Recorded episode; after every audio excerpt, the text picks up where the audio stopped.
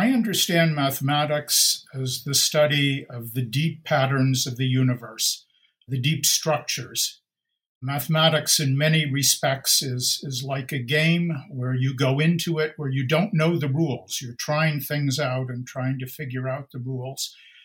And one of the beauties of mathematics, what makes it so attractive for the research mathematician, is as these rules get revealed, as you discover what can be done, what works, what doesn't work, you observe apparent patterns and try to see if they actually are there or not.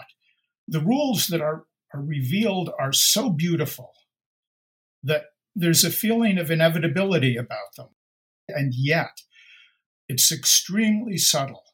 So always as you go deeper and deeper into a subject, you discover that there are aspects of it that you never would have expected, that reveal new realms to you that you wouldn't have imagined.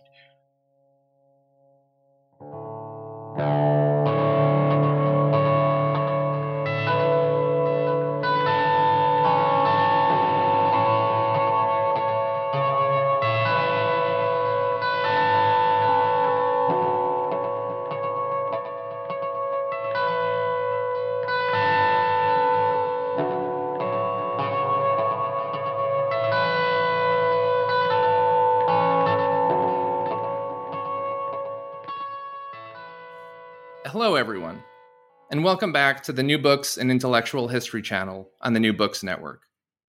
My name is Mark Malloy, and I'm the reviews editor at Make a Literary Magazine. I'm talking today with Professor David Bressoud. Professor Bressoud is the DeWitt Wallace Professor of Mathematics, Macalester College, and the former president of the Mathematical Association of America. Professor Bressoud has written too many books to list. Many are focused on calculus, its history, and finding improved ways to teach it. His research interests lie in number theory and combinatorics, and especially partition theory. How many ways can you express an integer as the sum of positive integers? With occasional forays into analysis, including special functions, modular forms, and algebra, especially the theory of representations of the symmetric group. Listener, don't let this scare you off. If some of these subjects mean nothing to you, this discussion will be oriented to the non-mathematician. Professor Bressoud is also interested in the history of mathematics and has taught a course available today online at The Great Courses called Queen of the Sciences, A History of Mathematics. For those who are interested in the history of ideas, but know very little about the history of mathematics, I strongly encourage you to check out this course and to read more deeply into the history of mathematics. As I hope our conversation will demonstrate today, mathematics plays a crucial role, not only in the history of science and technology, but in the history of ideas more generally. It is a beautiful subject worthy of exploration. Professor Bressoud's most recent book, and the book under discussion today, is 2019's Calculus Reordered, A History of the Big Ideas, published by Princeton University Press. It is a history of calculus, as well as an argument for a new pedagogical approach to the subject, informed by the history of its development. Welcome, Professor Bressoud, and thank you for joining us today. Well, thank you. It really is my pleasure. Let me begin by stating up front that I am not a mathematician. I am, however, interested in the history of ideas, and this interest has led me into the history of mathematics. As a general rule, non-mathematical subjects, the history of philosophy, the history of ideas, even perhaps the history of science, do not necessarily do a very good job on the history of mathematics. This is understandable. Math is a complex and specialized field. Though this fact is understandable, it's also, as I'm sure you will agree, unfortunate. For mathematics is an astonishingly influential and, just as important, a beautiful subject. Your book conveys this, and so I'm hoping with our discussion that we can capture some of the fireworks of that history for our listeners. I hope so, too. Yeah. Moreover, and I'm wrapping up the intro here, moreover, for those interested in the history of ideas or the history of philosophy, many of the key figures in those fields were, in fact, influential mathematicians. Thales, Pythagoras, Plato, Descartes, Leibniz, I could go on. So I cannot stress enough, if you are interested in the history of ideas, or the history of philosophy, or history in general, listen to this episode and look more deeply into the history of mathematics. There are now many popular books and online courses oriented towards a lay reader. In conclusion, to any non-mathematical listeners, if the conversation gets a bit technical at times, just power through. Mathematics is a technically complex subject. So are, in their own ways, all other subjects. To learn a new subject, you take one step, then another, then another. If this is your first step in many years, we welcome you. One last thought. This episode will be cross-posted to the New Books Network's mathematics channel. It is my belief, and I believe Professor Bressoud, I think you will concur, that even if we speak somewhat generally and broadly about the ideas under discussion, our discussion will be of interest and of value to mathematicians as well. As with all subjects, just about everyone could benefit from learning a bit more of the history. I think so, yes. I was wondering if you could begin by telling us a bit about yourself, both your training and the focus of your work. Sure. I was trained as an analytic number theorist, so this is analysis, basically advanced calculus, applied to problems in number theory, the study of the structure of the integers. I spent the first part of my career as a research mathematician at Penn State, something that I was very good at and enjoyed. But in the early 90s, I began to realize that my real passion was in teaching and understanding the difficulties that undergraduates have in doing mathematics and learning mathematics. And I began to look for a more congenial place to pursue that passion. And in 1994, I made the move to Macalester College in St. Paul, Minnesota, a small liberal arts college, which has been a wonderful home for me ever since then. I've written many textbooks, rather idiosyncratic textbooks, with my own take on how mathematics should be taught, using the history in very large ways. I've gotten very much involved with the Advanced Placement Calculus program. And in fact, for 6 years, I was on the committee that sets the syllabus for AP Calculus and writes the exams. And I chaired that committee for 3 of those years. As you mentioned, I've served as president of the Mathematical Association of America, and I'm currently director of the Conference Board of the Mathematical Sciences. So this is an umbrella organization that represents 19 of the professional societies in the mathematical sciences in the United States.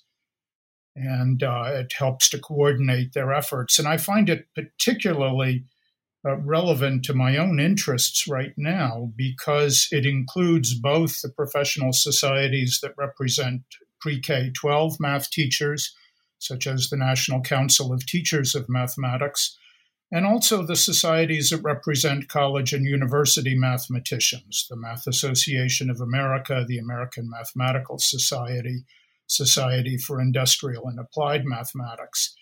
And right now, my focus is really on the transition between high school and college mathematics. Why do so many students fall at that transition, and what can be done to help them?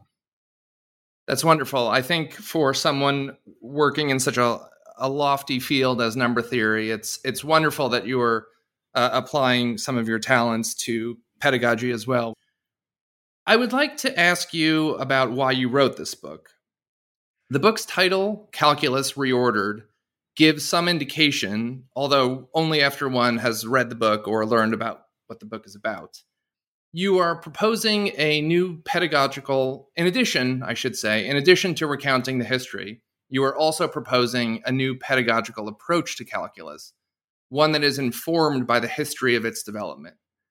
Could you recount the dilemma that you see mathematics educators facing between the rigorous Euclidean approach and the more organic, intuitive, historical approach, and how you think reordering calculus education would help? Thank you. Yes. I've gotten very frustrated over the years observing calculus nationally, both as it's taught in high schools and also as it's taught in our colleges and universities, that so much of the emphasis is on the procedures, the techniques, a very rigid class of problems that students are taught how to solve, without developing a real understanding of what calculus is about, where it comes from, how to understand it in a way that enables students to use it freely and use it in unfamiliar situations. As I've learned more about the teaching of mathematics, I've been very impressed by some of the work of Gershon Harel at the University of California, San Diego. And he has talked of the importance of what he calls intellectual need, that if you want to really ensure that a student learns material well, you need to create intellectual need within those students. Now, it could be simply a problem that students believe is important and they want to be able to solve. But more often than a particular real-life problem, it's an intellectual challenge that comes out there, a pattern that grabs their curiosity and makes them want to learn more about something. And I have found that in particular, the history of mathematics is very rich in supplying this intellectual need to understand why people came up with these mathematical ideas in the first place. It helps us provide students with questions that arouse their curiosity and help them to understand why we're teaching them, what we are teaching them.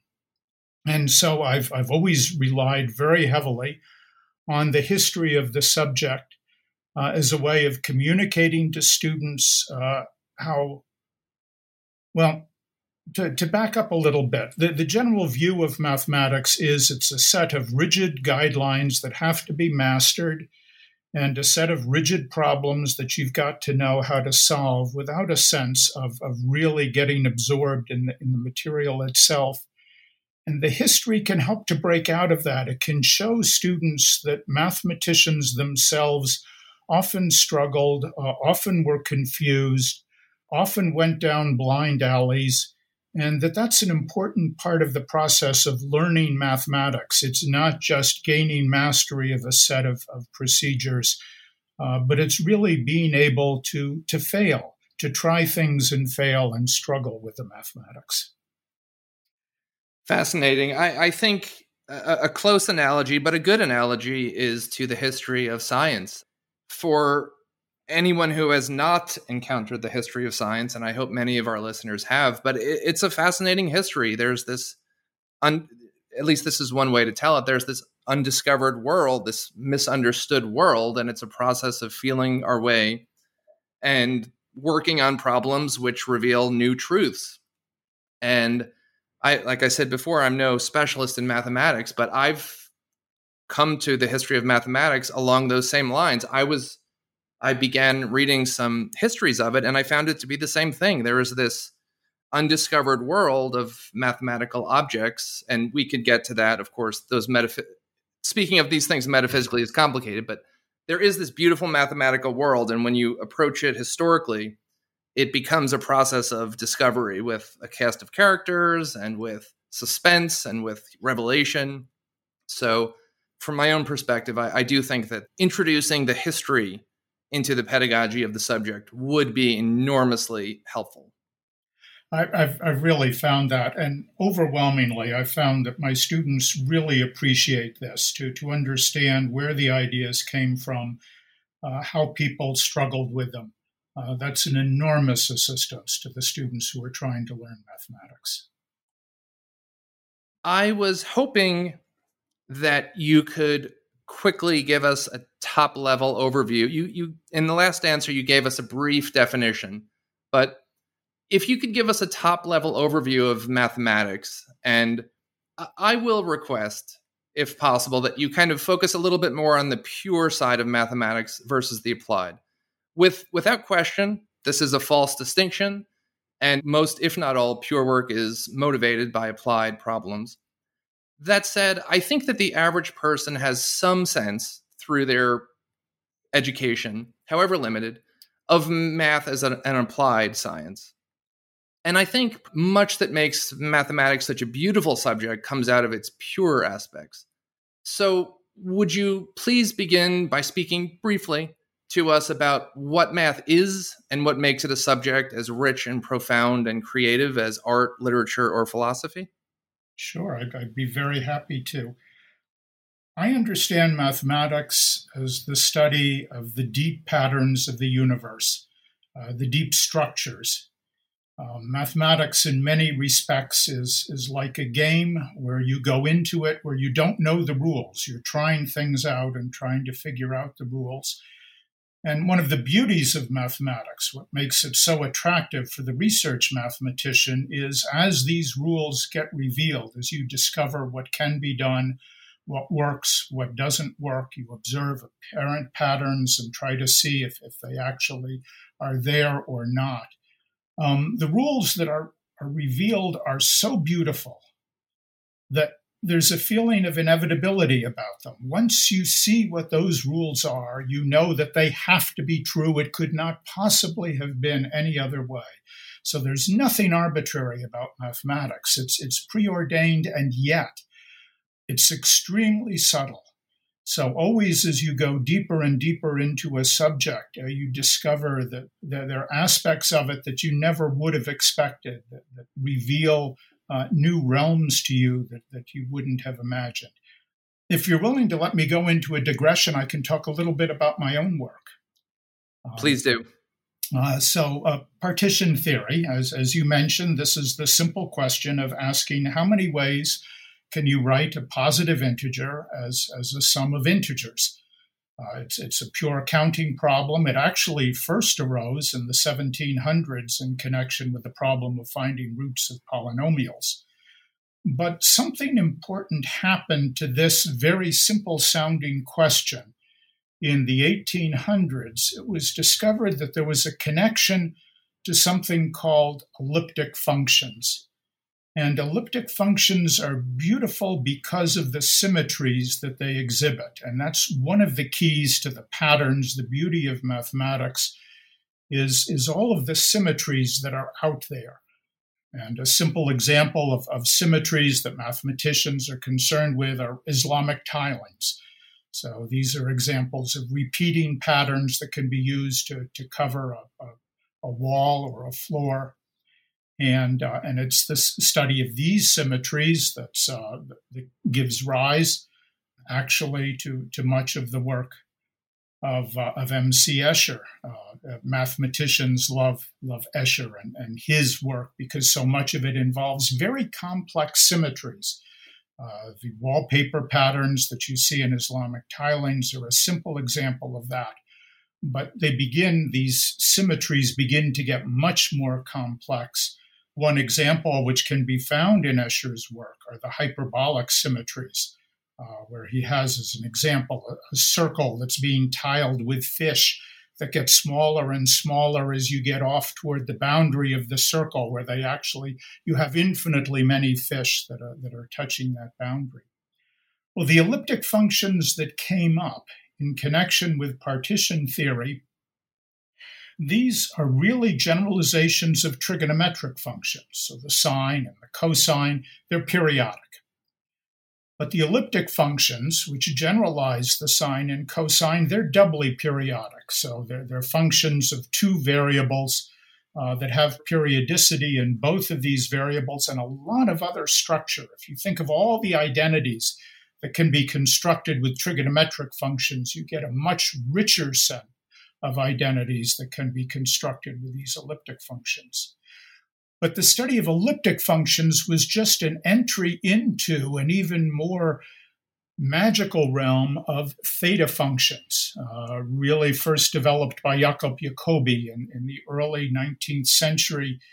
And these both have the kind of tiling symmetries, but they also have a hyperbolic symmetry, this kind of symmetry that I referred to in the work of M.C. Escher.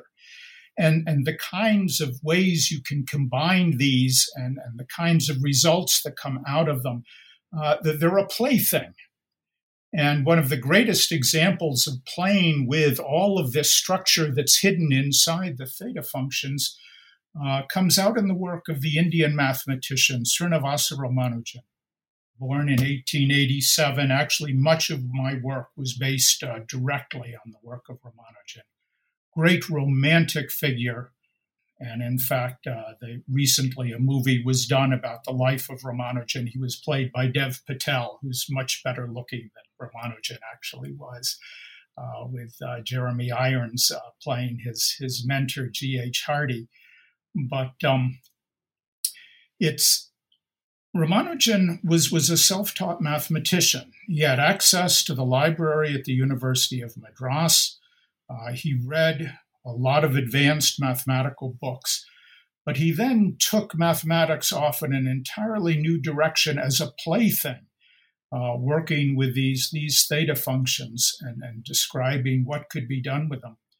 One of the things about beautiful mathematics, mathematicians pursue it for its own sake, but the patterns are so essential that sooner or later, anything a mathematician discovers that's truly beautiful will be revealed in the world around us. And today, the work of Ramanujan and the work of others on these structures of theta functions that have been playthings for a century now have real applications.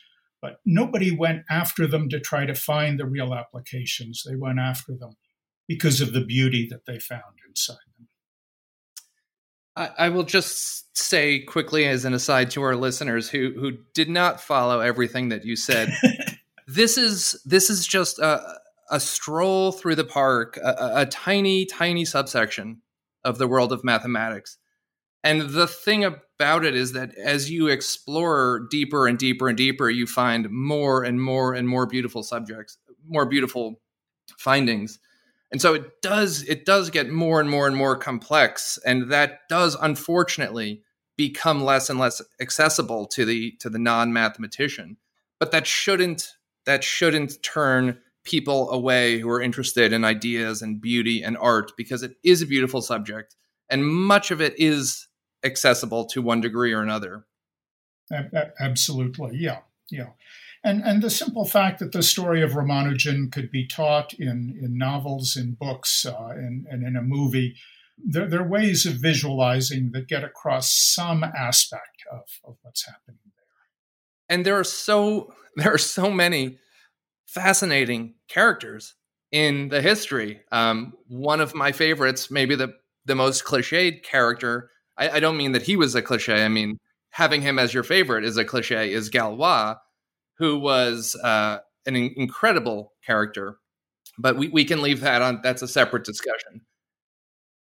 We have covered mathematics in general, and I think you did a wonderful job. I really, that was exactly what I was getting at. I was hoping that you would show a little bit of your own enthusiasm and the way that you've found your own way into it, following the beautiful symmetries.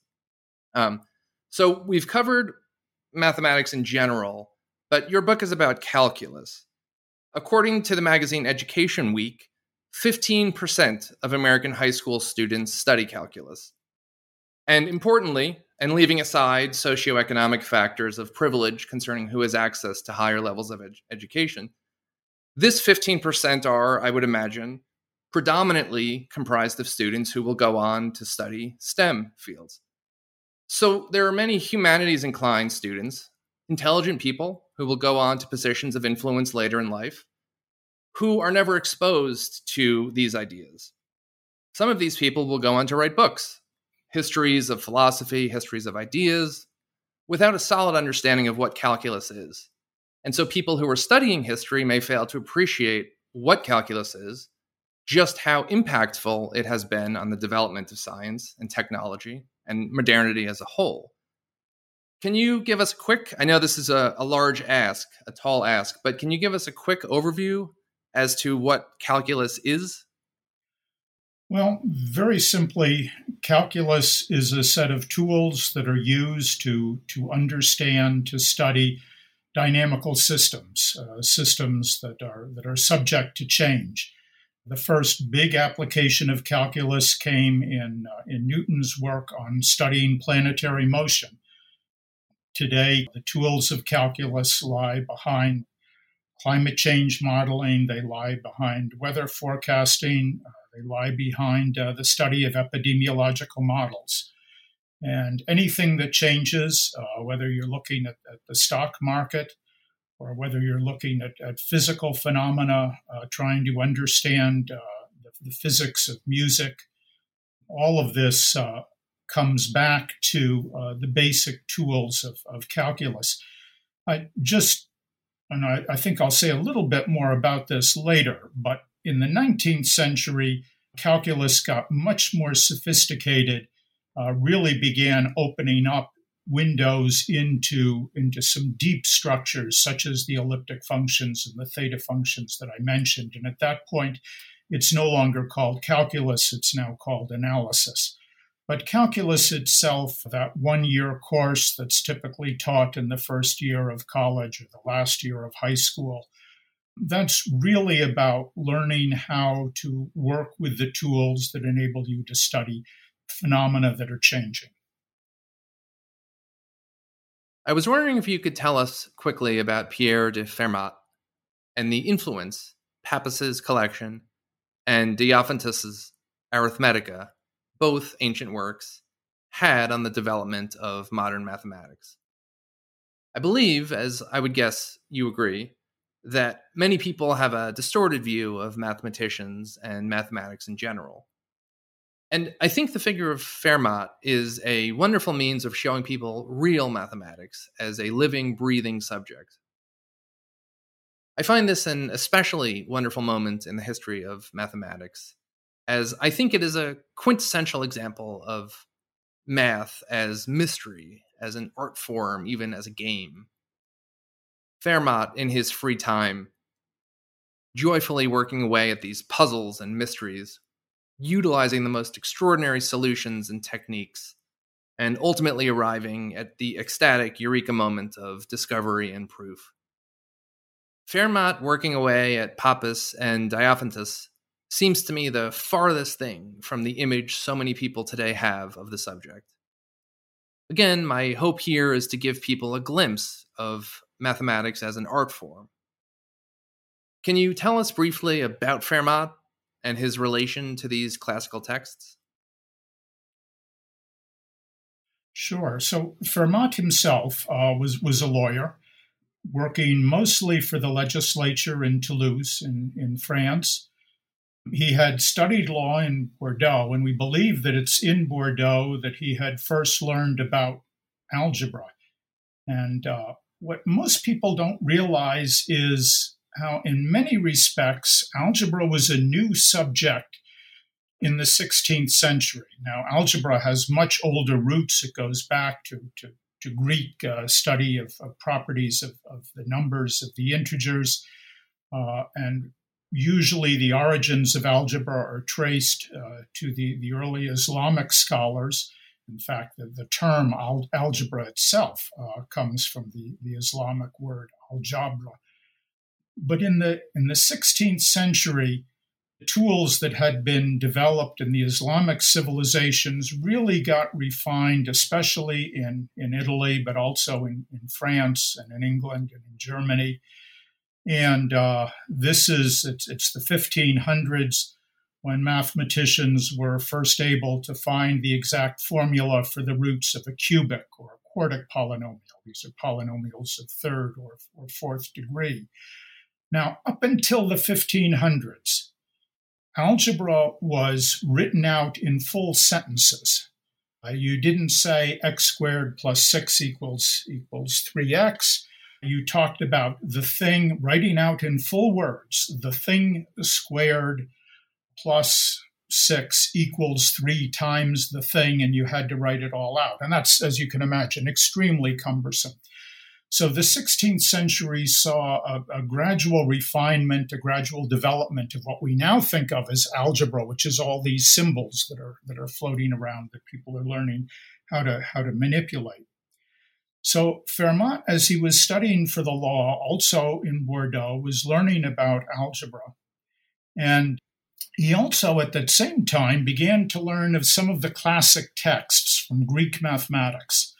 The two books that you mentioned, the collection of Pappus and the Arithmetica of Diophantus, these were written toward the end of the height of Hellenistic mathematics. So this is the 3rd, the 4th century of the Common Era, beginning really right after the Dark Ages in Europe. Scholars in Europe began to rediscover these old Greek manuscripts, most of which had been preserved in the Islamic civilizations. They began rediscovering them, translating them into Latin so that it was easier to work with them. And among the last of the manuscripts to be translated, this is not until the late 1500s, are both the collection and the Arithmetica. And the Arithmetica contains results on properties of integers. Good example of this, take Pythagorean triples. So these are triples of integers that can be used as the sides of a right triangle, 3, 4, 5, 5, 12, 13. One of the problems that Diophantus looked at was how do you generate an arbitrarily long list of such triples of integers that can be the sides of a right triangle. What Pappus did was to collect all of the results that were known about geometry. And there are almost no proofs in Pappus's collection. And so immediately, as soon as this was translated into Latin in the late 16th century, people who were interested in mathematics began looking at these results and asking, well, how did they derive that? How do I know that that's really true? And that's one of the challenges that Fermat took up, he and several other people. And Fermat had both this collection of geometric problems, and he also had these brand new tools of algebra that he had learned. And his incredible insight was to realize that he could take geometric problems and translate them into algebraic problems. And the method he used is what today we call the Cartesian coordinate system. It's named for René Descartes, who came up with the same idea, actually, at the same time, but totally independently. But taking a geometric curve and translating it into an algebraic expression turned out to be a way of solving many of these problems that were in Pappus's collection. Obviously, that's not the way Pappus had originally solved them, because he didn't have access to this idea. But it did provide proofs. Fermat's an interesting case, and I'd like to go a little further with him. As I said, he was in Toulouse. He wasn't near any other mathematical work, and he also never published anything. All of his mathematics was communicated through letters that he wrote, especially to people like Merlin Mersenne in Paris, but also to other mathematicians in England and in Italy and in Germany. And then later, even through other people who were looking through his books, correct? The famous Fermat's Last Theorem notation in the margin of one of his books.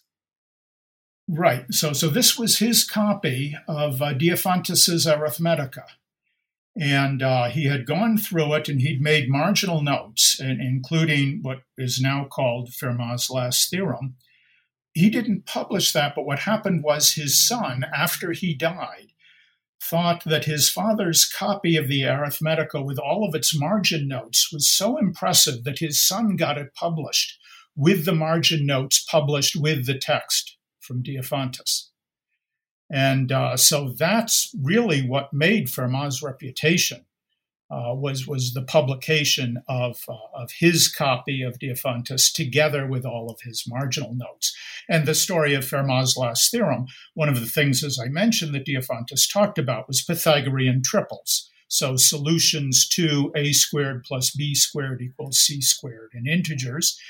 And Fermat had looked at this particular solution and said, I wonder about a cubed plus b cubed equals c cubed. Can you find 3 positive integers that do that? Just to clarify that point, you had said a few minutes ago that Diophantus had wondered if he could find arbitrarily many solutions to the problem. Diophantus, but Diophantus had shown how to find arbitrarily many solutions. And okay, so he had showed how to find arbitrarily many, but and again, correct me if I'm wrong, but sort of what Fermat's innovation was applying the new algebra to this type of question concerning the relations or the structure of the integers, and asking the question, is it possible to prove that there are infinitely many or the lack thereof, or not infinitely many answers to certain questions we can ask about the integers? Exactly. Yeah. So the question for squares, a squared plus b squared equals c squared, that was solved long before Diophantus, but he reproduced those arguments. But what Fermat did was push it a little further. Can you do it with a cubed plus b cubed equals c cubed? Can you do it with fourth powers or fifth powers or any higher powers? So just for the non-specialist, when you say a cubed plus b cubed equals c cubed, a is any integer, any whole number, b is any whole number, and c is any whole number. Is there any, can we find infinitely many integers that we could sub in where a cubed, any integer is a, plus b cubed, any integer for b, equals c cubed, any integer for c? Is it possible that you can find three integers for a, b, and c where that equation works? Exactly. So that's what he asked. He decided that you couldn't. You couldn't do it with third powers. You couldn't do it with fourth powers. You couldn't do it with any higher power. And then in the margin of his book, as he did with many of the other things, he said, I have a remarkable proof that you can't do it once you get beyond squares, once you get beyond second powers, but I don't have enough room here to write out my justification. The years following the publication of Fermat's copy of the Arithmetica, together with all of his marginal notes, mathematicians latched onto this. Fermat had stated a lot of results inside this book. After all, these were just his personal notes to himself. He never had any intention that this would get published. Some of the things he said were correct, and people were able to prove them later. Some of the things he said were wrong, and people were able to come up with counterexamples. This particular result about a cubed plus b cubed equals c cubed or higher powers, that it could not be done, this was the last of the statements in Fermat's copy of Arithmetica to be decided. And that's why it came to be called Fermat's Last Theorem. Not that it's the last thing that he did or the last thing that he wrote, but just that was all that was left by about early to mid-1800s. Incidentally, the fact that it cannot be done wasn't proven until 1994 by Andrew Wiles. And that's it's extremely complex mathematics. And one of the fascinating things about the proof that Fermat was correct, it cannot be done for powers higher than the second power, there is absolutely no use for that theorem. It doesn't help us with anything else. But the methods that had to be developed in order to prove it are so powerful that they're very useful in many, many other areas of mathematics, which is another small window into the way that mathematics works. No matter what problem you're working on, no matter how esoteric it feels, if there's an intrinsic beauty and naturalness to it, if not the answer itself, then the process of trying to find an answer is worth the time that you put into it. And this, what we're talking about here is a field of math called number theory, the study of the properties of the integers. And that is kind of what makes that such an astonishing subfield of mathematics, is that, in a sense, what mathematicians, including yourself, who are working in this field are doing is really just trying to decode these puzzles, trying to find a means to figure out if this can be proven, and if so, what the answer is. Are there infinitely many solutions to this problem? Are there any solutions to this problem or not? And yet, centuries, I mean, from Fermat writing down his supposed proof to that, to Andrew Wiles' ultimate proof of it, centuries transpire, and immense tools of mathematics are developed in the service of this puzzle that they're working on, which then go into algorithms, have their part in reshaping the world that we live in. Exactly. Yes. Yeah. Let's drill down a bit into the heart of your book. Could you give us a quick history of what you call accumulation, which is the predecessor to integration in calculus, and ratios of change, which are the predecessor to differentiation in calculus? Maybe you could work your response up towards the fundamental theorem of calculus, which you prefer be referred to as the fundamental theorem of integral calculus. To the degree possible, for the sake of clarity, I suggest we postpone discussing series and limits for the time being. I will ask about that, but just to keep things simple and progressing for our non-mathematical listeners. Yeah. One of the things that really frustrates me about the teaching of calculus is how often I encounter people who've been through calculus and they think that the differential calculus is just a set of rules for turning one function into another function, and integration is just another set of rules for backing this up. When in fact, the real purpose of calculus, of both integration and differentiation, are natural problems that arise. And we teach calculus as if differentiation comes first. In fact, it's the integration that's much, much older. And integration really comes out of problems of accumulation. And the right place to start is with the Greek challenge to find areas and volumes. And I'm going to digress a little bit here, but I think it's important to illustrate what's going on with accumulation or integration. Think of the formula for the area of a circle. How do you get that? How do you know that the area of a circle is pi times the square of the radius? If you take a circle, imagine a round pizza, and you cut it, say, into 8 wedges, each slices, and then you arrange these slices so that one of them has the point down and the one next to it has the point up, and they alternate in this way. So you'll have 4 slices with a point down and 4 slices with a point up. What you get is something that looks a little bit like a rectangle. Now, of course, it's not. The top and the bottom aren't straight lines at all. They're scalloped. But if instead of cutting this pizza into 8 pieces, we cut it into 32 pieces, and we again alternate the wedges, the slices, up and down, now it's looking a little bit more like a rectangle. If we were to slice the pizza into 1,000 pieces and rearrange them, now it really does look like a rectangle. If we could slice that pizza into an infinite number of pieces, it would actually be a rectangle. The length of it would be half of the circumference, which is pi times the radius, and the height of that rectangle would be the radius, and the area of that rectangle is pi times the radius multiplied by the radius, which is pi times the square of the radius.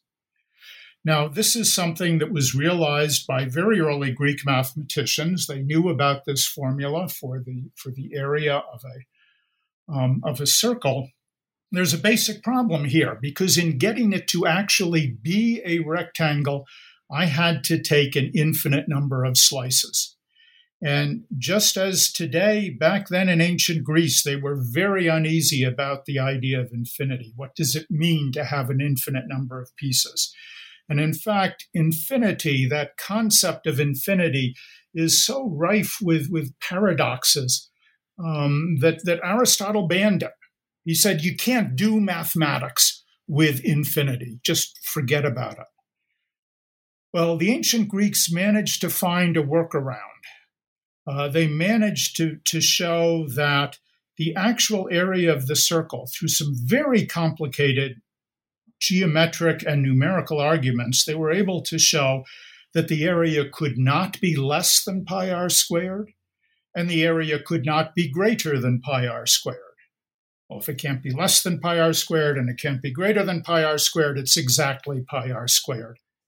What you just said, you mean quite literally. The lay reader might think that was a tautology, but their method was literally to prove that we can prove that it cannot be less, and we can prove that it cannot be more, and so we know what it is. And this is the type of thing I think I'd like to highlight, that one of many methods that mathematicians use to do their work is to find ways to prove things. And in this case, you prove it can't be less, it can't be more, therefore you know that it must be pi r squared. Exactly. I apologize for interrupting. No, I'm glad you did that to clarify that.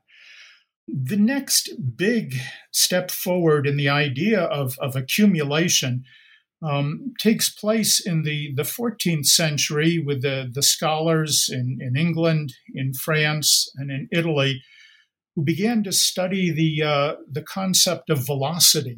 Velocity had never really been thought of as a number before you get into the 14th century.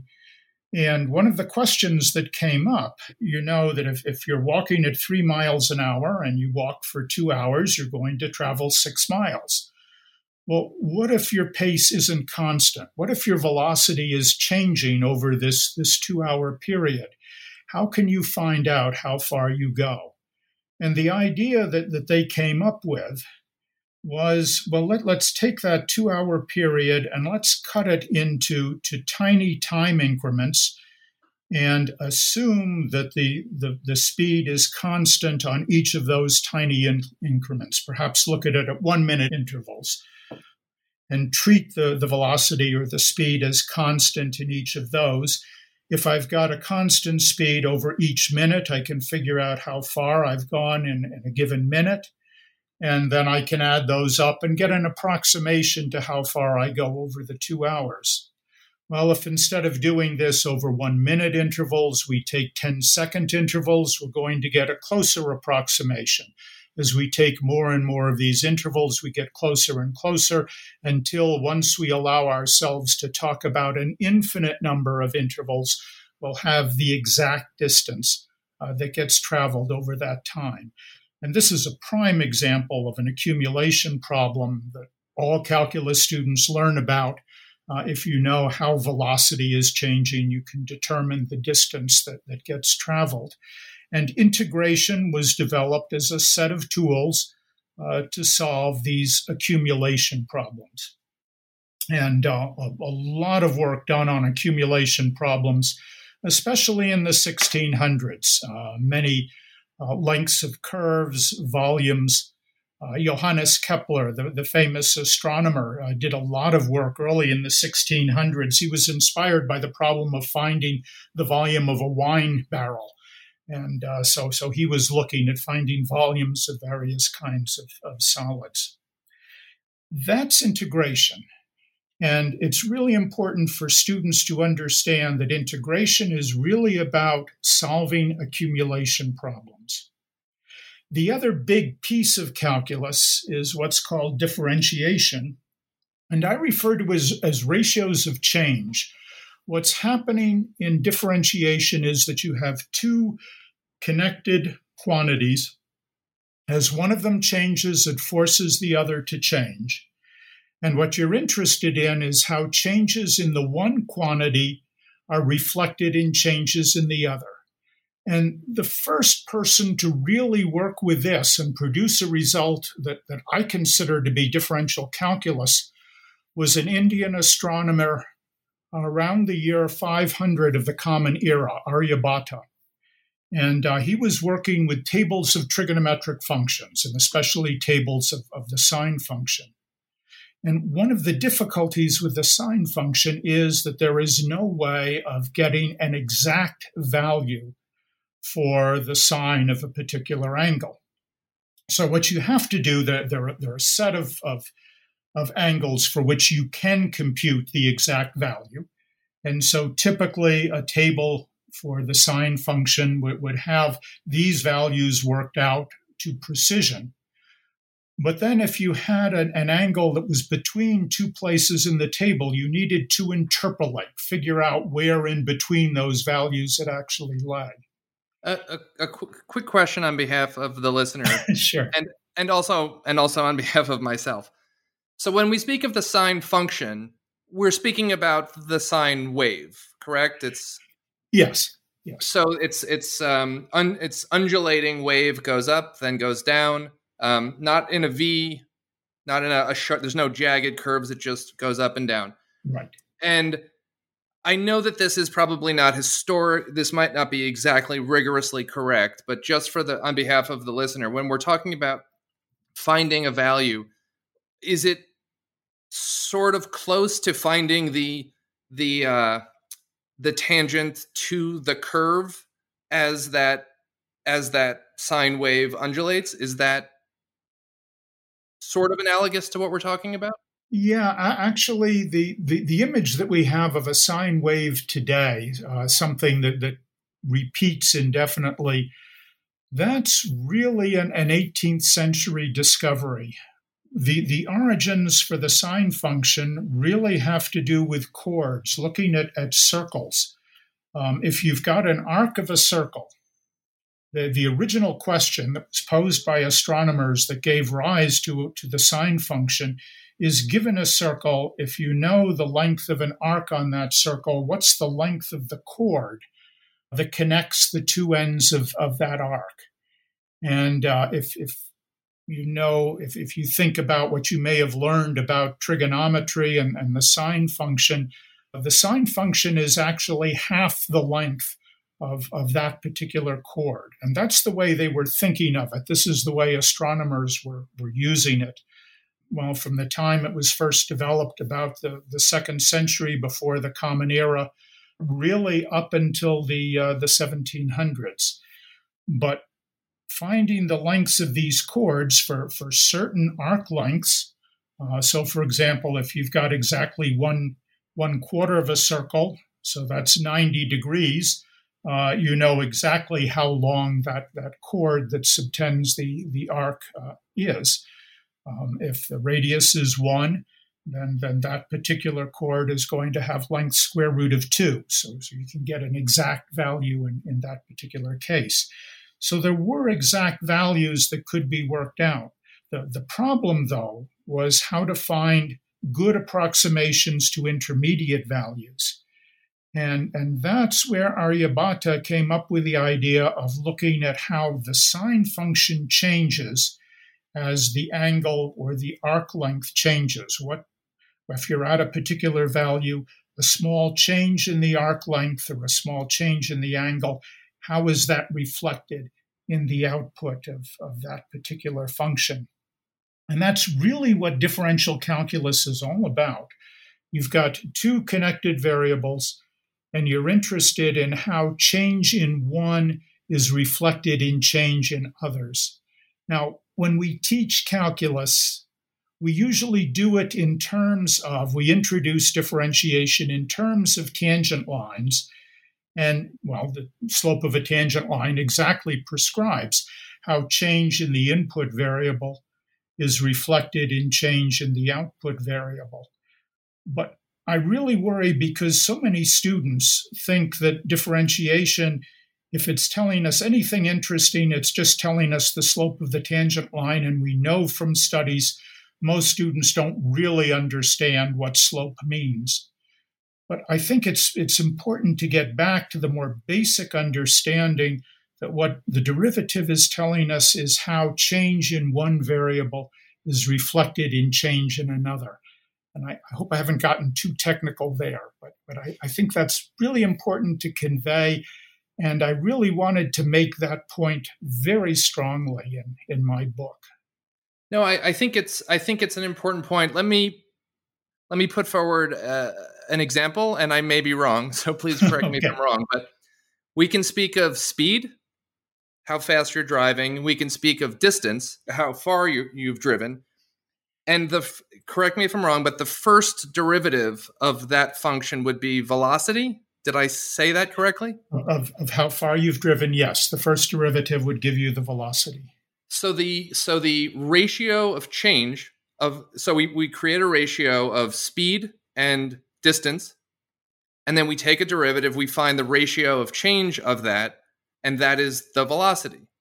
Right. So what the velocity is telling us is we're looking at the change in position divided by the elapsed time that it's taken place.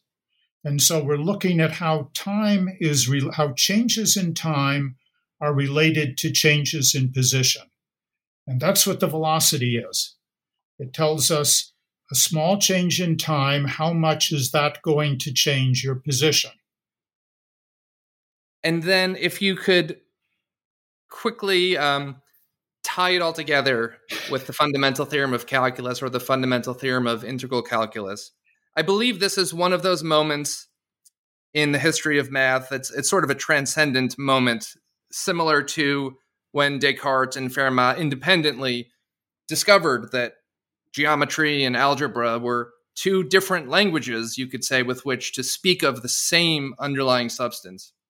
And accumulation is being developed on its own, and ratios of change are being studied on their own. And then suddenly, I believe explicitly in the work of Leibniz and Newton, but perhaps hinted at in their predecessors, this relation is made. This relation is discovered where accumulation and ratios of change are, in fact, different perspectives on a similar or a related or an identical underlying object. Is that correct? Yeah, exactly.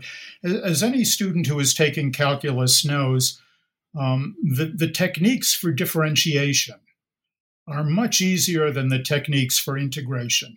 Integration is more difficult to learn. This is part of the reason why the standard calculus course teaches differentiation first and then integration later, because differentiation is easier. But most of the most interesting problems that people were tackling in the 17th century really involved accumulation problems. And the great insight that Newton had, and then later independently Leibniz had, was that this other problem that people had been working on throughout the 17th century, this problem of ratios of change and calculating those ratios of change, that they could be used to give you an easy way of solving accumulation problems. That if you had a function or a representation of what's going on that you needed to integrate or find the accumulation of that particular quantity, if you knew that what you were looking at was the derivative of something that you'd found before, then you can reverse this process of differentiation to get integration. We have Newton's notebooks, and it's the notebooks that he wrote in the 2 years after he graduated from Cambridge, when he was back home in Lincolnshire. And we see the moment at which he discovers this. He has all of these derivative formulas that he's worked out. And now he's looking at integration problems, and it suddenly comes to him that he can solve his integration problems just by reversing the derivatives which he has already found. And it's just an explosion of integrals that he suddenly writes down in his notebook because he's able to do these. And the importance of this, asked hundreds, if not thousands, of students, what is the fundamental theorem of calculus and why is it fundamental? And if students say anything, they say, well, the fundamental theorem of calculus says that integration is the reverse process of differentiation. The problem with that is if you ask them what integration is, they say integration is the reverse process of differentiation. So it's a theorem without any meaning in that case. What's important is that we have two very different ways of looking at integration. We can look at integration in its historical form as solving problems of accumulation, But what Newton and Leibniz realized is that we can actually accomplish this, find the solutions by reversing the process of differentiation. And this is why I really want to call this the fundamental theorem of integral calculus, because it says there are two aspects to integration, accumulation and reversing differentiation. And even though they seem very different, they actually accomplish the same thing. And this is what's powerful. The term fundamental theorem referring to this result actually wasn't coined until the 1870s. I mean, people were using this connection, but they didn't actually refer to it as a theorem until the 1870s. And when they started referring to it as a theorem, they called it the fundamental theorem of integral calculus. This has been one little historical exploration that I've done. It didn't change its name into just the fundamental theorem of calculus until the mid-1960s, when calculus textbooks at that time started shortening it in order to make it easier, I guess, to make it easier to write and put in as the title of a chapter. But it really is about two very different ways of looking at integration. And that's the great insight of Newton and Leibniz. One of the messages I wanted to get across in this book is that Newton and Leibniz didn't sit down and create calculus out of whole cloth. Almost all of the results of calculus that a student learns in the first year were known before Newton or Leibniz started their work. But what Newton and Leibniz were able to do was to see how all of the pieces connected together and made a single coherent theory out of all these pieces that were floating around. And they made it into a powerful tool in that process. And that was their genius. Those pages of Newton's notebook where you see that explosion of integrals, that must be quite extraordinary. To see that in person, the moment of insight and the enthusiasm of the following days. Oh, yes. Okay, listeners, hold on to your hats. We're going to dive a little bit deeper. So far, we have covered accumulation, again, what we today call integration, and ratios of change, what we today call differentiation. We have not yet covered two other essential aspects of calculus that Dr. Bressoud covers in his book. These include partial sums, which today are often called series, and the algebra of inequalities, which today is referred to as limits. For my part, separating these two questions has been intentional. I think that here the subject matter gets more complex and more difficult to convey without recourse to visual images, to being able to write down the mathematics on the page, especially in terms of series. That said, I do want to touch on these. Can you possibly touch on the part that sequences of partial sums or series had in the explosion of mathematics that happened in the 18th century in the work of D'Alembert, Lagrange, and especially Euler, and then on the mathematics of inequalities or limits and the part that they played on the 19th century in the rigorization of mathematics? Sure. So very early in the process of trying to study dynamical systems, applying the tools of calculus, it was realized that the standard repertoire of functions that people were using at that time just was inadequate to the task. The solutions couldn't be explained in terms of the functions that were around at that time. And really before Newton, James Gregory, a very, very prominent Scottish mathematician, was one of the first, but you also see this in Newton and others in the late 1600s, realizing that the answers, the solutions to the problems that they were posing in calculus required polynomials of infinite degree. That may seem a little strange, but as you take polynomials of higher and higher degree, you're able to do more and more with them until finally, if you allow yourself to go all the way out to infinity, you can find solutions to problems that didn't seem to have a solution.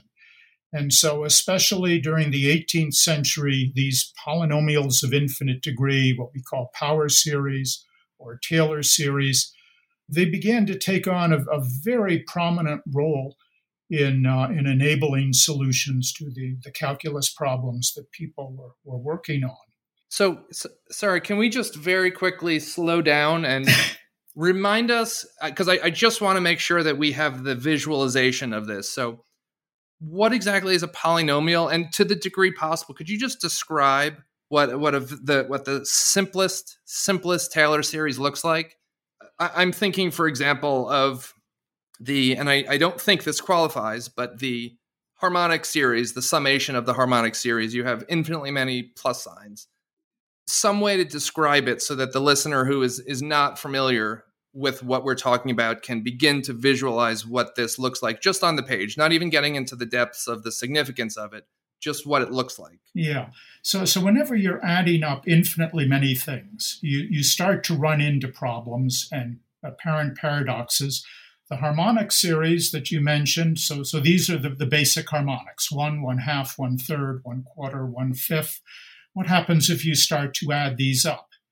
And the number continues to grow, 1 plus 1/2 plus 1/3 plus 1/4 plus 1/5 plus 1/6. As you add more and more terms, it gets larger and larger, and there's no limit to how large you can get it by adding more of these terms. If you talk about going all the way out to infinity, adding up infinitely many of these reciprocals of integers, 1 over an integer, adding them up, the value is larger than any integer value. It's what we call an infinite value. And that is not always the case. There are series of fractions that you could add together that at infinity sum up to a finite value, say 2. But the harmonic series, 1/2 plus 1/3 plus 1/4 plus 1/5, that, if you add that up to infinity, the summation of that is infinite. Is infinite, right. If you took, on the other hand, 1 plus 1/2 plus 1/4 plus 1/8 plus 1/16, where you're doing the reciprocals of the powers of 2, that only adds up to 2. As you take more and more terms, you get closer and closer to 2, and you're never going to go beyond 2. I think this is just worth touching on because I love this idea of proof, and I don't think that all listeners will be familiar with quite what that means. I loved earlier the proof that the area of the circle is not less and is not more. I think this is Oresme's proof, and it's quite elegant. It's 1/2 is smaller than 1/3 plus 1/4. And 1/3 plus 1/4 is smaller than 1/5 plus 1/6 plus 1/7 plus 1/8.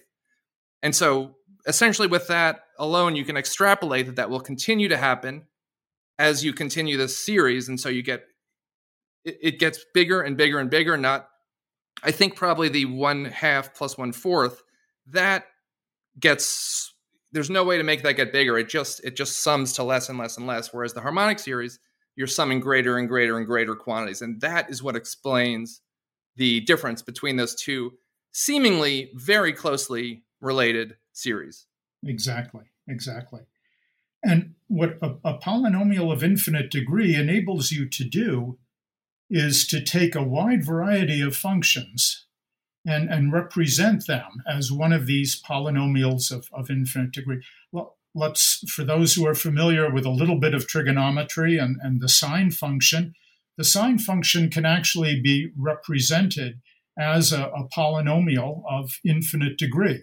If you take x and then subtract x cubed over 3 times 2 times 1, and then add back in x to the 5th, divided by 5 times 4 times 3 times 2 times 1, and then subtract x to the 7th, divided by 7 times 6 times 5 times 4 times 3 times 2 times 1. You keep doing this, you're getting closer and closer to the sine function until by the time you have infinitely many of these terms, you actually have something that is equal to the sine function. So the sine function can be represented as a polynomial of infinite degree. which is one way of approximating the sine function. It's one way of working with the sine function and understanding many of its properties. But these infinite sums of functions, or these polynomials of infinite degree, they always are a bit tricky to work with. I like to think of infinity as a very explosive device that has to be handled with kid gloves.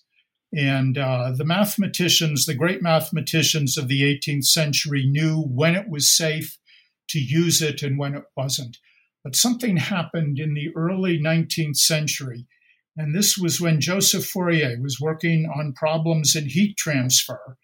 And he was doing the calculus of heat transfer.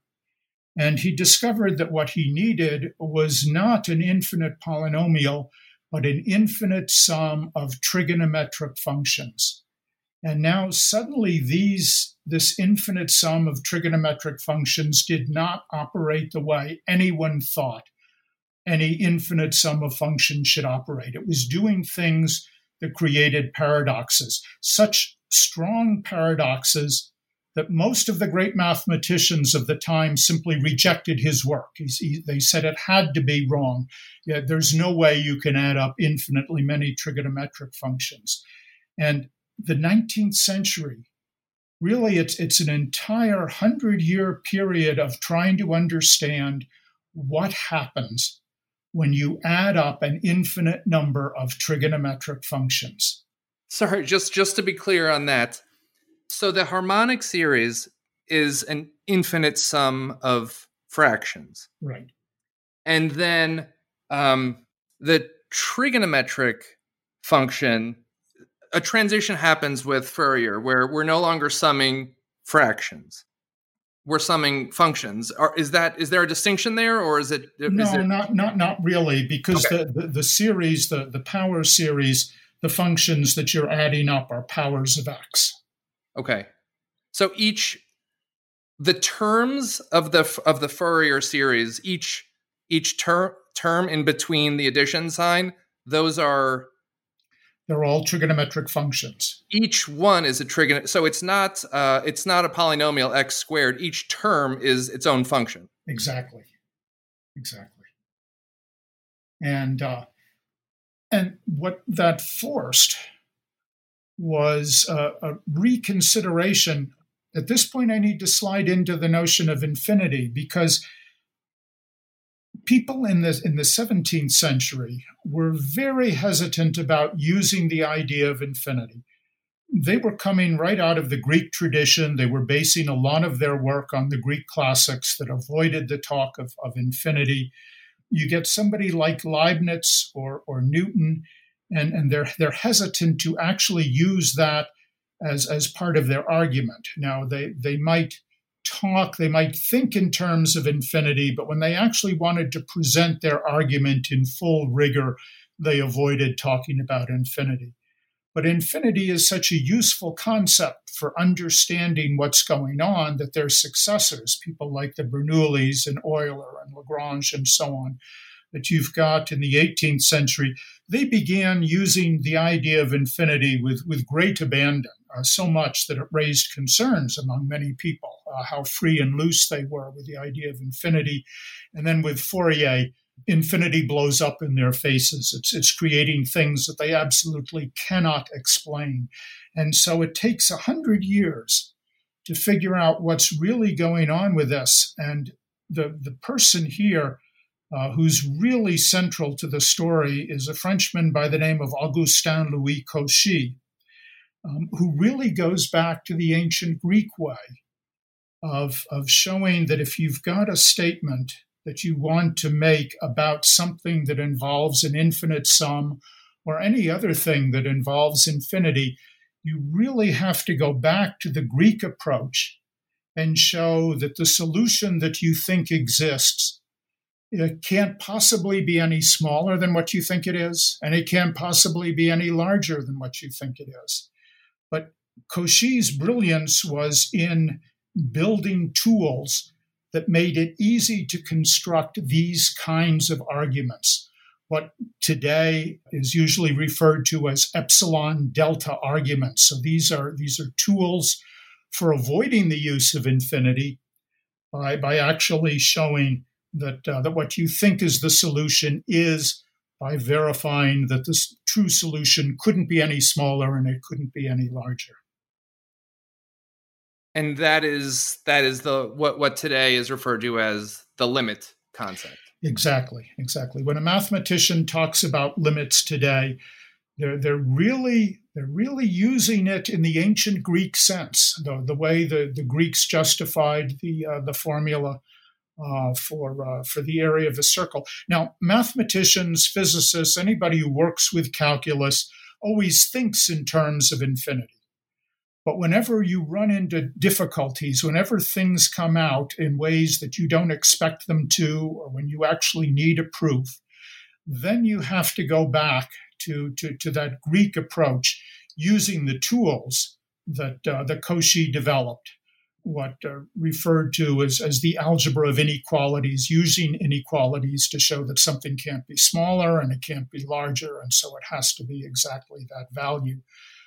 Most times when you're trying to use the idea of infinity, your intuition is okay.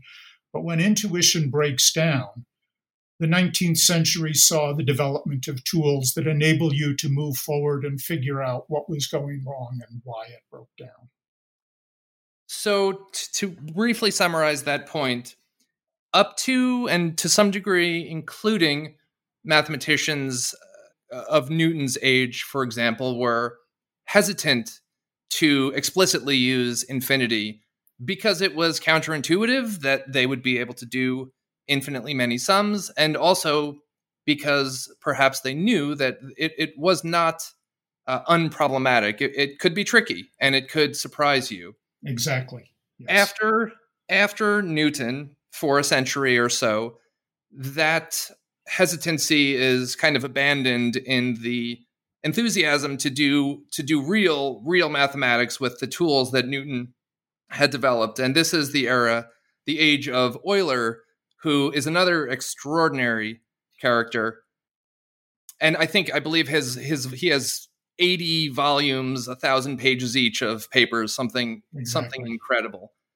They were more comfortable doing the math and not worrying too much about whether or not infinity was problematic. Then in the 19th century, mathematicians decided we really do need to sort this out. We need to be sure that the results we're getting are rigorously proven. And so Cauchy and others clarify the language and the mathematics around it with epsilon delta and the concept of the limit, which really does found this and show us that the math that Euler and his contemporaries were doing was in fact rigorously correct. Their intuition was true, but now we know that, whereas there was a bit of faith in when they were working. Oh, yes. And there are wonderful stories in here. Weierstrass, late in the 19th century, finally was able to justify the idea of an infinite product that Euler had used very freely. But it took over 100 years before mathematicians could show rigorously that what he was doing was legitimate. So an infinite sum is adding infinitely many numbers, and an infinite product is multiplying infinitely many numbers. Exactly. So Weierstrass showed that you are able to multiply infinitely many numbers and arrive at a single final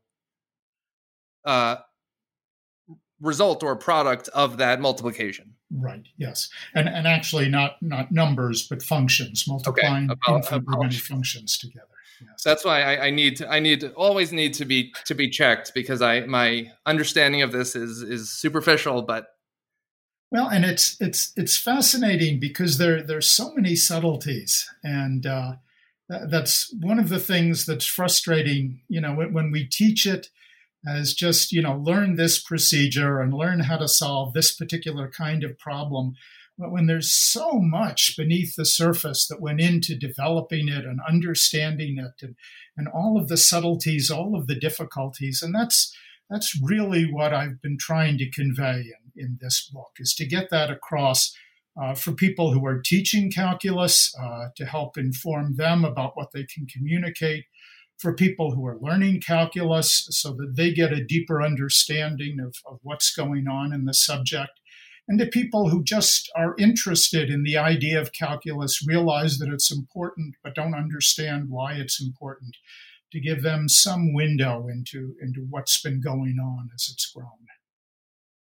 From my non-specialist perspective, I think that your book is on the right track. I think that it's wonderful. And I do think that your program or project of reordering calculus makes sense if you root it in the historical progression of the subject matter, that these subjects developed in this progression historically for a reason. I would argue it's the intuitive way with which the human species came to understand them, and that same intuitive approach might work on the individual level. Exactly. Yes.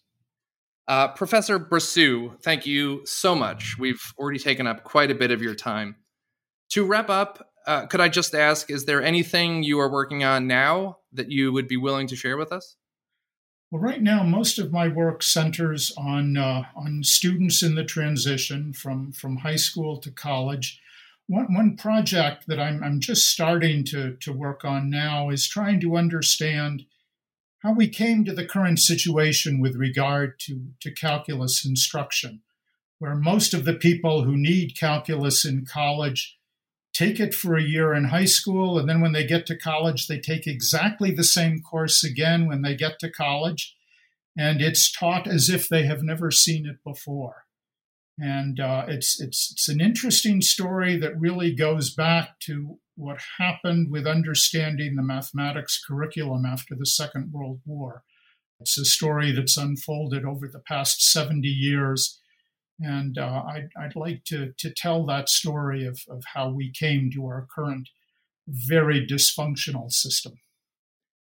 And over the phone, we spoke once previously preparing for this call, and I told you my own story, which was that I did quite well in high school math, but I declined. I believe that I did have the option to take calculus, but I did not take it. I reached pre-calculus. And then, having done well in math, I thought maybe, who knows, maybe I will end up studying math. First semester freshman year of college, I took an analysis course, and I was getting 20s on tests. It just absolutely clobbered me. And that was the end of my mathematical career. No one's fault, but I do think it's not unrelated to what you're looking into in terms of the system as a whole and how we can map high school students onto transition them into the college more efficiently. Oh, exactly. So many stories of students who have enjoyed mathematics through high school and get to college, and it's just an incredibly discouraging experience for them. And I hope that we can change that. Anything that we could do to encourage appreciation of the subject is a wonderful thing. Professor Bressoud, your book is a wonderful introduction to this important and fascinating subject, and I highly recommend it to all of our listeners. Thank you so much for writing it and for your time and insights today. It has been such a pleasure speaking with you. Thank you so much for this opportunity. I've enjoyed talking with you too.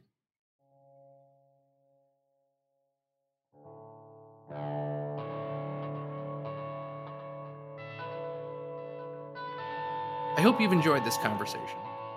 I've been speaking with Professor Bressoud about his 2019 book, Calculus Reordered: A History of the Big Ideas. It's a wonderful book. If you are interested in the subject matter, whether an expert or a lay reader, I highly recommend it. The theme music for this episode, and for all my episodes, is composed and performed by Dan Lurch. I'm Mark Malloy, and you've been listening to the New Books and Intellectual History channel of the New Books Network. See you next time.